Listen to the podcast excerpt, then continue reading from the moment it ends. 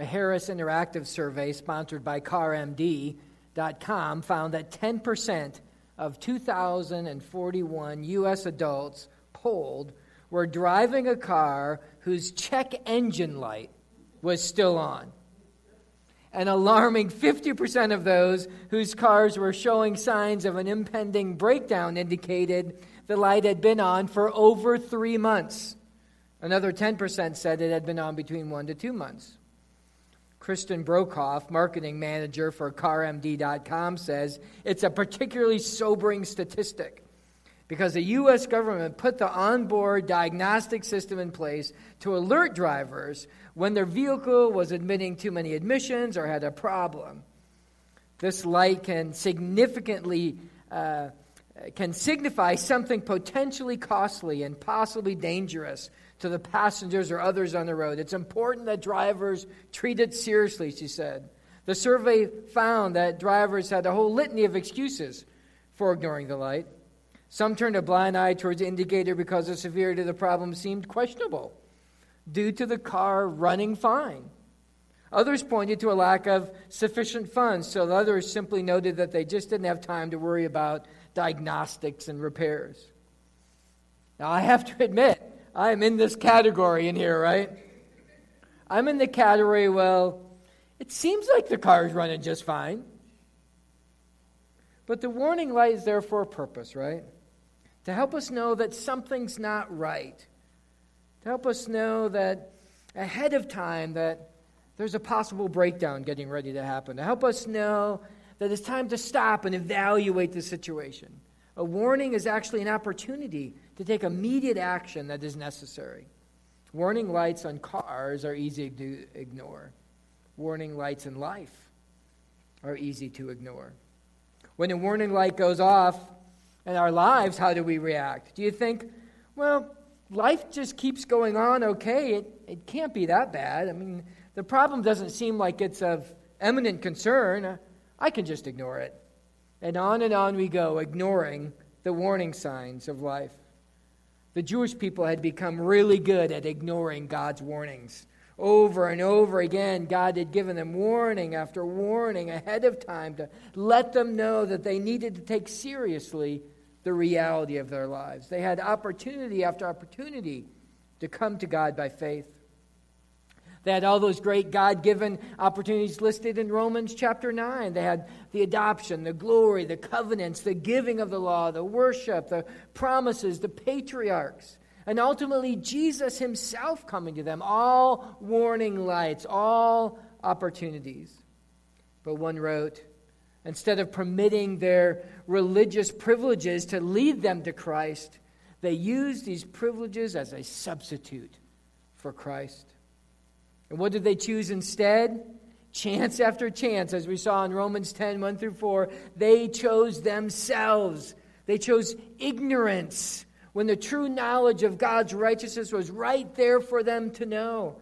They chose to seek and establish their own self righteous system of a works based righteousness, and they willfully chose to not submit to God's righteousness.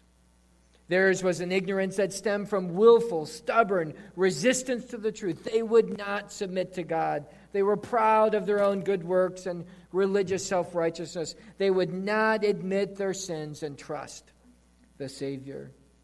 They looked to the Old Testament law, to their outward obedience to this law, as earning their salvation, as earning their right standing with God.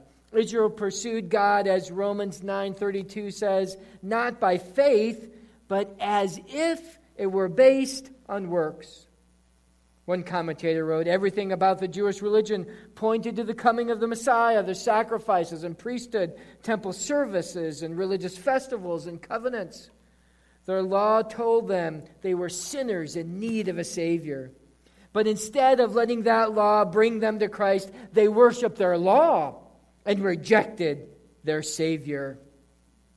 That's precisely where Paul ends at the beginning here of the paragraph of chapter 4 and verse 4, where it says, Christ is the end of the law for righteousness to everyone who believes.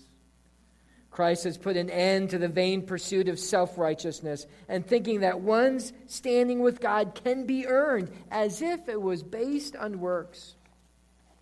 Jesus himself is the end of a self righteous, earn it salvation. For he himself is the beginning, the source, the basis of a faith based salvation that is through his righteousness.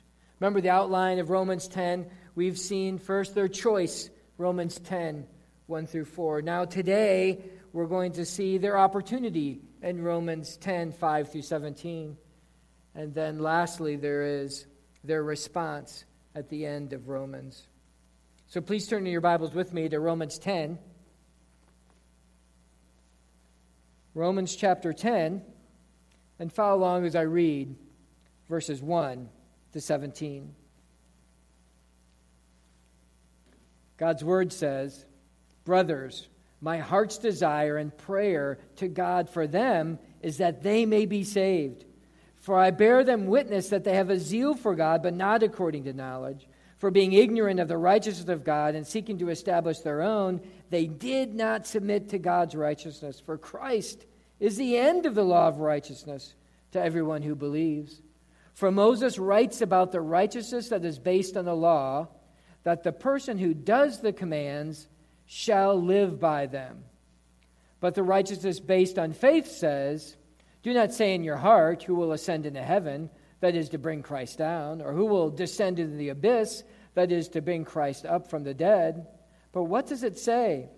The word is near you, in your mouth and in your heart. That is the word of faith that we proclaim.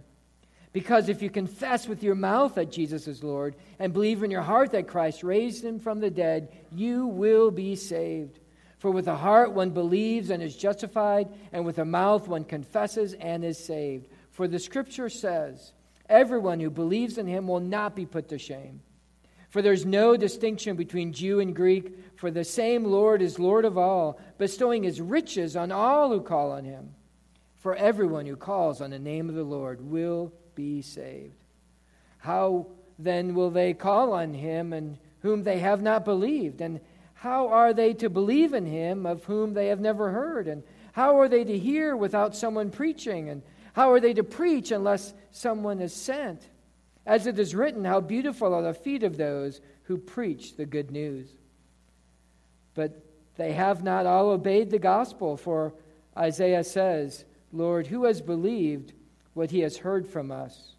So, faith comes from hearing, and hearing through the word of Christ. Father, now we have read your word, a word that you have given to us through your Holy Spirit, inspired, inerrant, a word that was written to change us and to challenge us, to, to capture our thoughts and our attitudes. And Lord, we pray now that we would hear it and respond. In Jesus' name, amen. Well, before we jump into verse 5 and following, it's important to note something of the structure of the rest of chapter 10. From verse 5 and following, there are 17 verses remaining in chapter 10. And from verse 5 and following, 12 of those verses are quotes from the Old Testament. 12 of the 17 verses are quotes from the Old Testament. Do you think Paul's trying to make a point here, especially to his Jewish readers? He's stressing here that there is nothing new in what he is teaching. This is what God has been teaching from the very beginning. Their ignorance and their insubordination to God was their choice, but not because they didn't know better.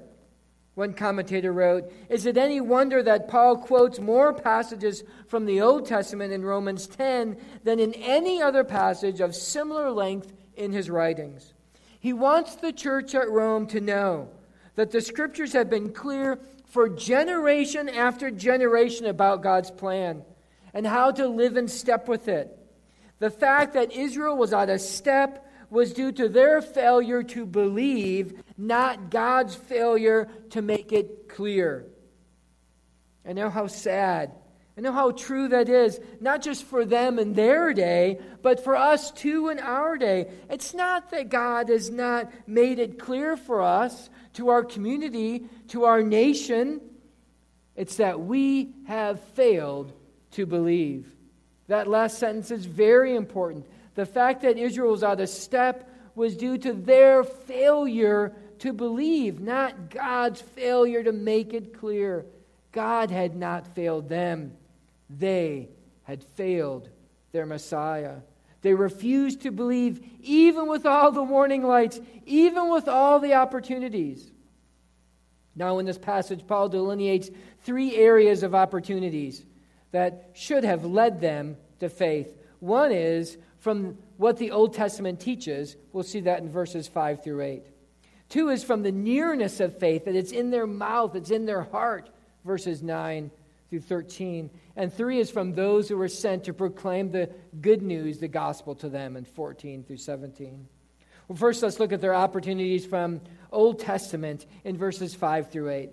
Paul quotes Moses in two different places to make two different points.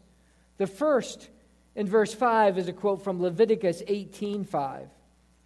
Verse says, "For Moses writes about the righteousness that is based on the law, that the person who does the commandments shall live by them."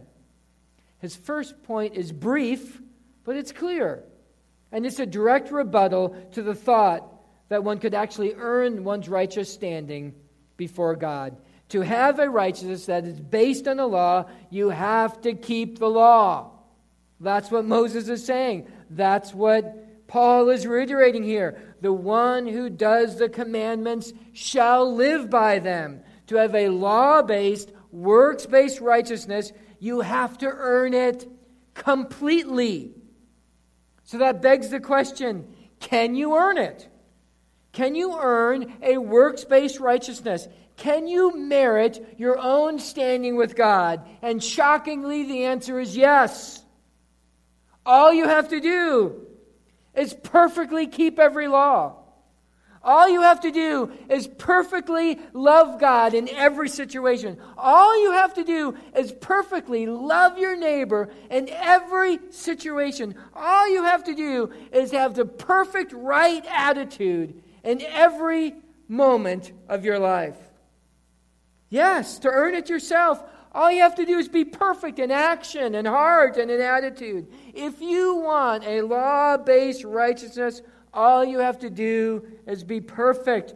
The one who does the commandments shall live by them.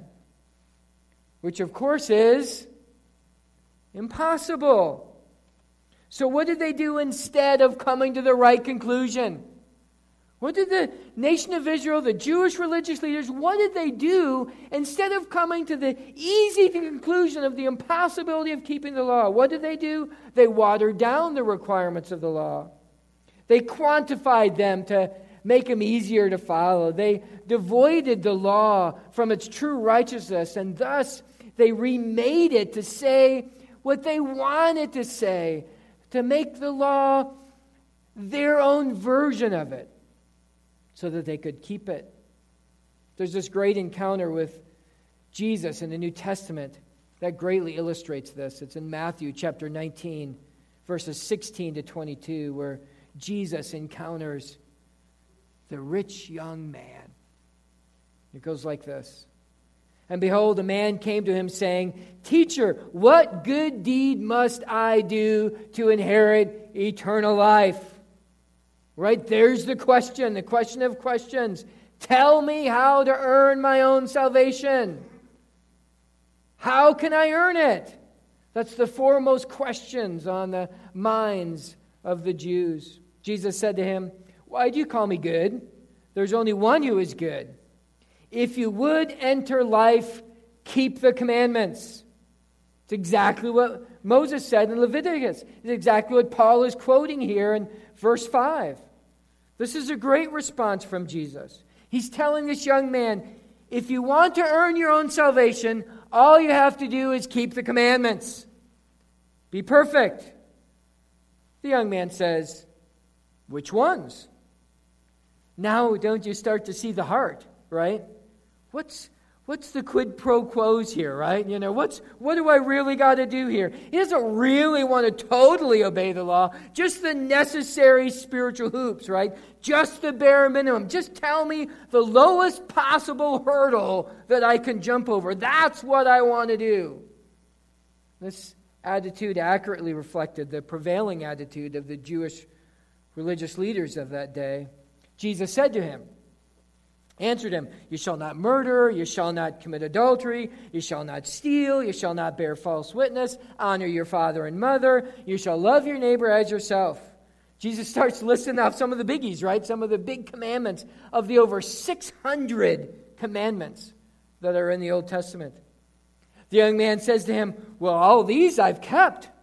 What do I still lack? Jesus said to him, It says in Luke that Jesus looked at him and loved him. Jesus looked at him and said to this man, If you would be perfect, if you want to earn your own way, go.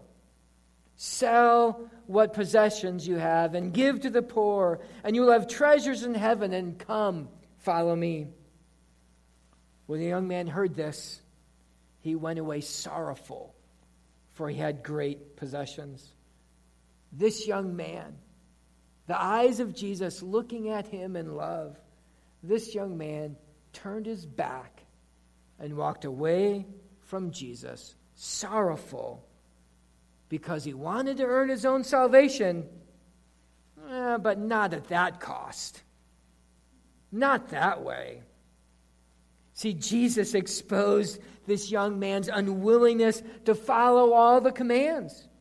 If you want to go down the road to be perfect in your own righteousness, then you have to do all, which included do not covet, which obviously this young man was having a serious struggle with.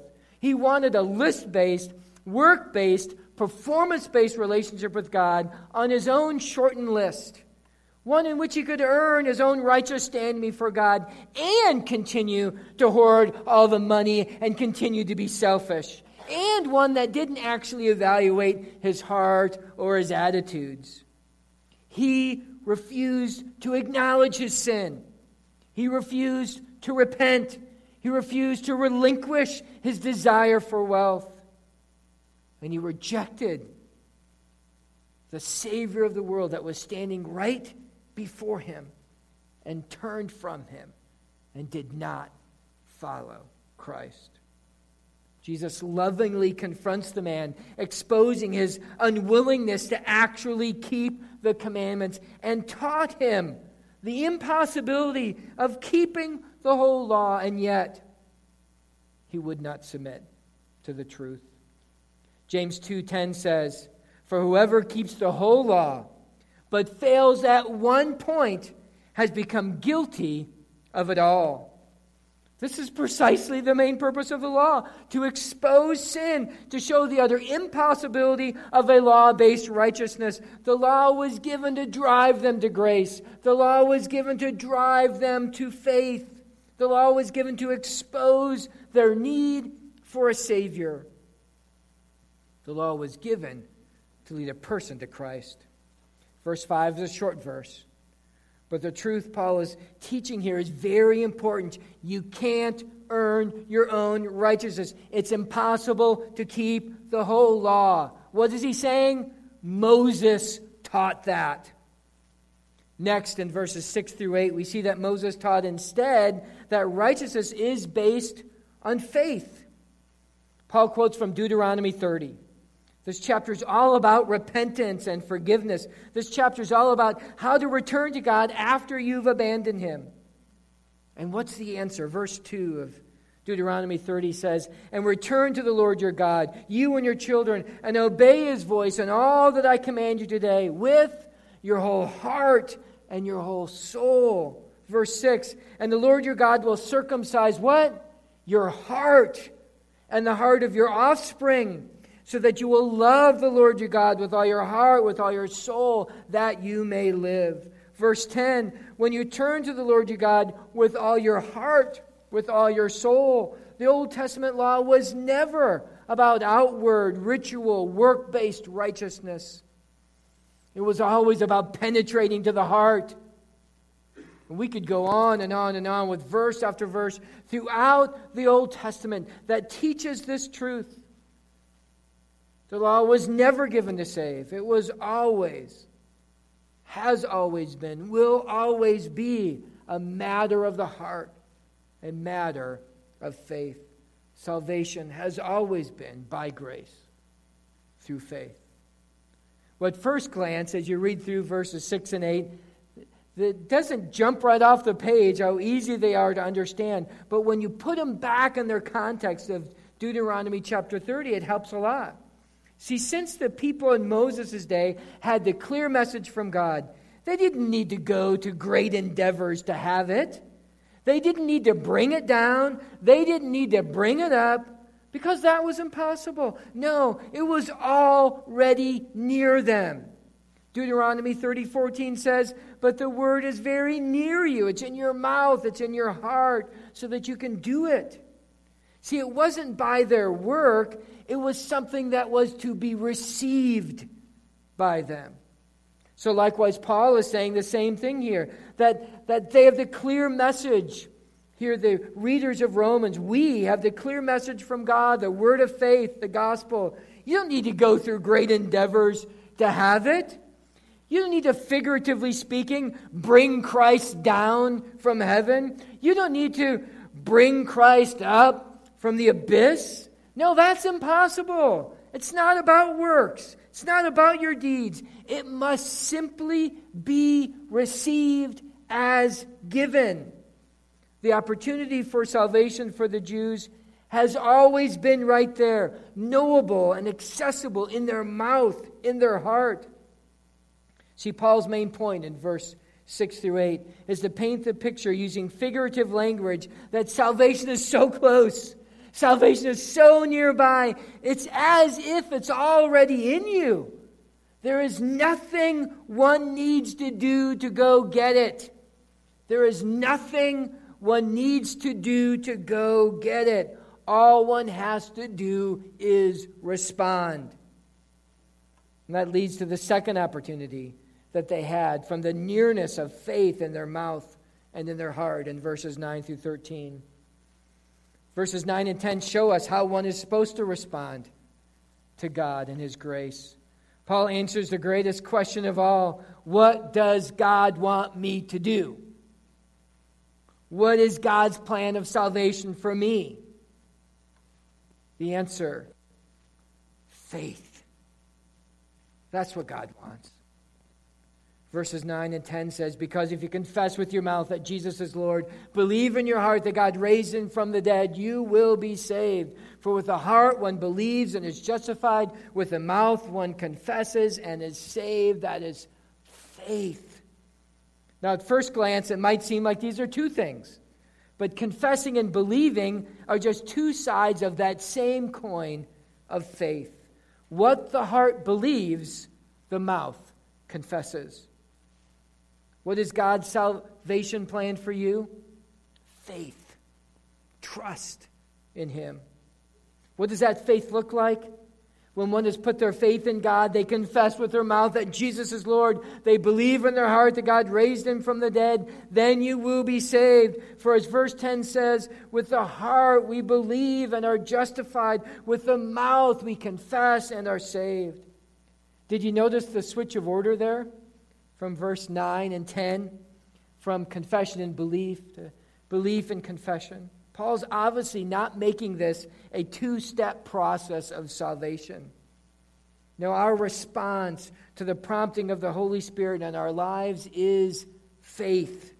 A faith that is grounded in the person and work of Christ. It is His death for our sins, it is His resurrection from the dead, proving that it's all true. The truth of Christ's resurrection is the supreme validation of all that Christ accomplished. His resurrection proved his eternal victory over sin and death and Satan. Apart from Christ's resurrection, there would be no salvation. One wrote If a person denies the resurrection of Jesus Christ from the dead, then he cannot possibly be a Christian. Christians can make mistakes in theology. And not everyone has perfect orthodoxy. Indeed, if we had to wait until we were perfectly orthodox before we were saved, none of us would be saved. But the denial of the resurrection of Christ is an intolerable error. You can't be saved if you do not believe in the resurrection of Christ because our faith is grounded in the person and the work of Jesus Christ. His life, his substitutionary death, his powerful, vindicating resurrection. And then in faith, based on those truths, we confess Jesus is Lord we confess Jesus is our Lord. To confess Jesus as Lord is to acknowledge his deity and his authority. To confess Jesus as your Lord is to say, Jesus, you are my God, and you have authority over me. Salvation is not simply believing in the factual events of Christ's death and resurrection. As James 2:19 says, the demons believe the facts. Mere mental assent to the facts of salvation is not salvation. No, on the coin of faith, one side is believing the truth, the facts, the reality of all Christ did. The other side then is the humble submission to the truth, confessing Jesus is your Lord. Faith in Christ is not just believing that Jesus is the forgiver of your sins, but confessing him as the leader of your life. Jesus as our Savior and Jesus as our Lord are a package deal. Many have been falsely told that all you need to do is assent to the facts of Christ's death and resurrection, pray a simple prayer, and ask God to forgive you. Say the sinner's prayer, and you're in. It's often presented as this perfunctory couple of sentences that if you just mouth these words, you're in. Now, many millions upon millions of Christians have come to genuine faith through the sinner's prayer. Dear Lord Jesus, I know I'm a sinner, and I ask for your forgiveness. I believe you died for my sins and rose from the dead. I turn from my sin and invite you to come into my heart and into my life. I want to trust and follow you as my Lord and Savior. A beautiful, powerful, important prayer. And I hope that every person hearing me today has prayed that prayer and meant it. But the challenge I'm trying to help us see is that sometimes we falsely just treat salvation as saying a prayer, as a one time transaction. True salvation is not just simply a transaction, it is a transformation. As 2 Corinthians 5 17 puts it, therefore, if anyone is in Christ, he is a new creation. The old has passed away. Behold, the new has come. This is very important. It's not just simply saying the words of a prayer that saves, but it's the Holy Spirit transforming our hearts and in humility putting us into faith into God so that we proclaim Jesus as our Lord of our lives. One could illustrate it like this. If you had a glass of water, if I had a big glass of water sitting right here, and I dropped a pebble into it, a transaction would have occurred, but there would have been no transformation. But instead, in that big glass of water, instead of dropping a pebble, I just drop a drop of food coloring into that water. A transaction would have occurred that would have produced a total transformation. The old would be gone, the new has come. It's this type of transformational salvation with Jesus as our Lord and Savior that is being offered to you today, to each one of us. Salvation is believing who Jesus is, what he did for us in his death and resurrection, which then compels us to humbly and thankfully confess Him as our Lord and Savior. So here's the bottom line if you prayed that prayer, but have never truly submitted your life to Jesus as your Lord, as the leader of your life, never really transforming, only this prayer of transaction, then don't just look back at your past. I beg of you right now, look at your now. Where are you now? Don't rely on a prayer you prayed years ago, like somehow you're in just because you said the right magic formula. No. Evaluate today. Right now, do you believe in your heart that Jesus died for your sins, taking your penalty, and rose again, securing your salvation? Is your heart humble? And does your mouth overflow confessing, Jesus is my Lord? He's the leader and forgiver of your life. Evaluate. As Romans 8:16 says, the Spirit himself bears witness with our spirit that we are children of God. Is the Spirit bearing witness within you right now that you are a child of God? And I know that for so many of us here this morning, the Spirit is bearing witness within us, and there's a yes, yes. There's a wonderful, humble, thankful yes. There's a tearful and joyful yes, I believe. Yes, I confess. Jesus died on the cross for me. Jesus rose again. Yes, I confess him as my Lord and Savior. But perhaps today you're realizing that though you may have said the words, you've never truly trusted, you've never truly from your heart believed, you never truly confessed Him as the Lord, the leader of your life. Verse 13 tells us everyone who calls on the name of the Lord will be saved. That means you.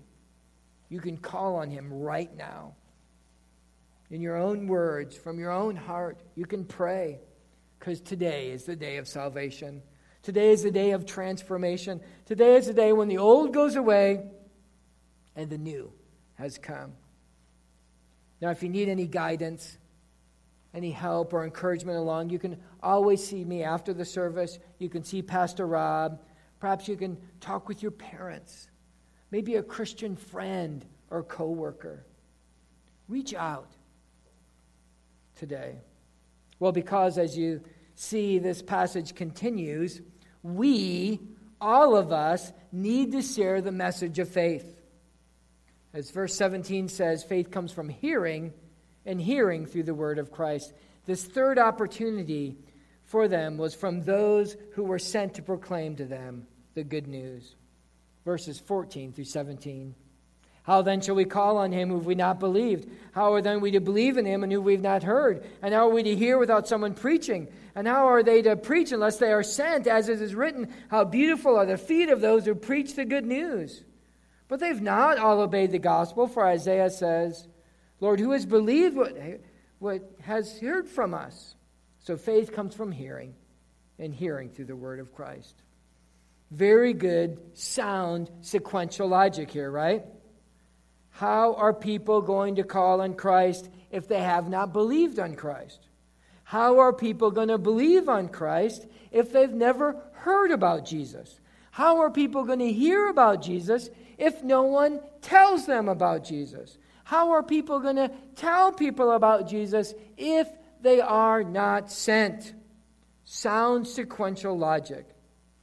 But I fear that sometimes the present use of our words can sometimes cloud the biblical meaning of the words. And, and in this passage, you could kind of start to think, oh, that is great sequential logic. That's great for the preacher, right?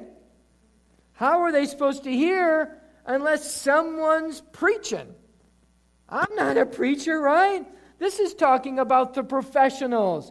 See, see, Paul here just kind of took an aside and he's no longer writing to the whole church, he's only writing to the professionals, right? To the preachers, to the missionaries. He's not talking to all of us, right? Beloved, I would like to welcome you all to the pastorate. For you, all of us, are the preachers in this passage. See, preach doesn't mean that in the Bible only what pastors do here on a Sunday morning behind a pulpit. Preach simply means to herald, to proclaim, to announce, to declare. In its simplest idea, it simply means to talk. How are they going to hear about Jesus if someone doesn't talk to them about Jesus? There are people in this world that are only going to hear the name Jesus if it comes from your mouth. God has placed you in their life so that you could talk to them about Jesus. There's a Christian comedian, Ken Davis, tells us following story about waiting for a sign from God. A Christian gets on an empty city bus, walks to the rear, and sits down. Lord, he prays, if you want me to speak to someone about you, please give me a sign. At the next stop, another passenger boards the bus, goes all the way to the back, sits down right next to the Christian. And the passenger asks, Do you know anything about Jesus? The Christian excuses himself for a moment and slowly bows his head in prayer. Once again, Lord, if you really want me to speak to this stranger, I need just one more sign. Please turn the bus driver into an armadillo. Now it's strange and silly, but don't we do that? Isn't there some truth to that? Well, folks, today, here's your sign. Here's the sign from God's word for you. God's word speaking to you, Mark chapter 16, verse 15. Go into all the world and proclaim the gospel to the whole creation. You needed the sign. There is your sign. There are people in this world who are only going to hear Jesus through you. Christian, risk yourself for God. Pray for God to open a door, to open their heart, to open our mouths to talk about our Savior Jesus. How are they going to hear unless someone, you and me, tells them? Christian, let your heart be broken for a world in need. Well, today, if through this sermon you've come to realize that you've never truly surrendered your life to Christ, You've never exchanged your sin for his salvation. You never looked into the eyes of Jesus and said, Yes, you are my God, my Lord. Today is your day of salvation. Pray to Jesus. Let's pray together. Father, now we come to you so thankful so thankful for your word. It's so wonderful and teaches us such amazing truth. And Holy Spirit, we come to you so thankful that you work within us, you know, uh, confirming within us that we're children of God, and then convicting those who are not, to challenge them, to, to, to come to grips with the reality of eternal life, and then to choose Christ. If you're here today, maybe here in the, in the church building, maybe you're at home over the internet, and you've never actually put your whole heart and trust and faith in Jesus Christ. Pray to Him now. The simple prayers. First, A, admit. Admit your sin. Admit you fall short. Admit it's impossible to earn your own salvation. B is believe. Believe in Jesus. Believe that, that what he did is true, that he actually died on the cross, that he actually rose again. Believe in Jesus. And then C, confess. Confess Jesus. Confess him as your Lord. Confess him as your Savior. Relinquish your life to him, the leadership to him, and you will be saved. The ABCs. Pray it in your own words, in your own way. And then let me know if you need help or you need encouragement. Let me know. And Lord, for us as Christians here this morning, break our hearts for this world around us. Help us to risk ourselves for you, to speak up and to speak out the name of Jesus. In his name we pray. Amen.